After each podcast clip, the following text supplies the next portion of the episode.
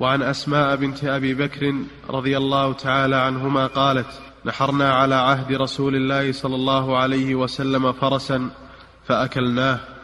وفي رواية ونحن في المدينة.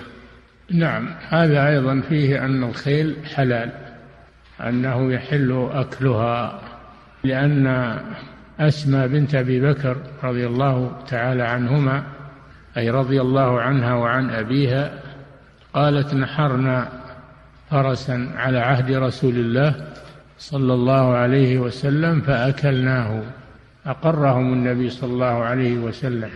وفي رواية أنهم أهدوا لبيت الرسول صلى الله عليه وسلم لأن أسماء أخت عائشة أسماء أخت عائشة فأهدت إليهم.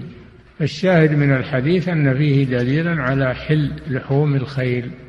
وفي الحديث الآخر أن النبي صلى الله عليه وسلم حرم لحوم الحمر الأهلية وأذن بلحوم الخيل. دل هذا على أن لحوم الخيل مباحة لأنها كما في هذا الحديث أقرها النبي صلى الله عليه وسلم أقرهم على أكلها.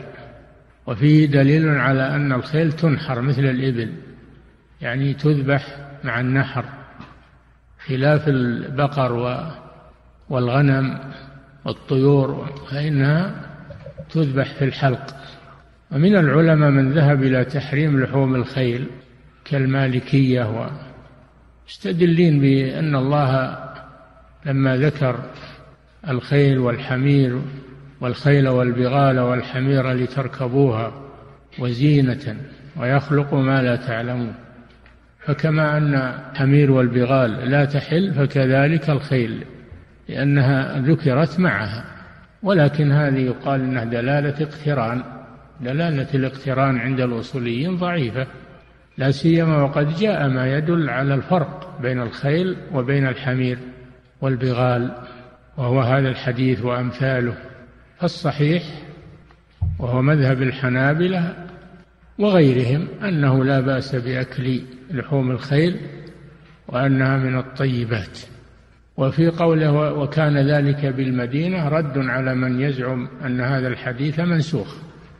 لأن كونه في المدينة دليل على أنه متأخر وأنه ليس بمنسوخ.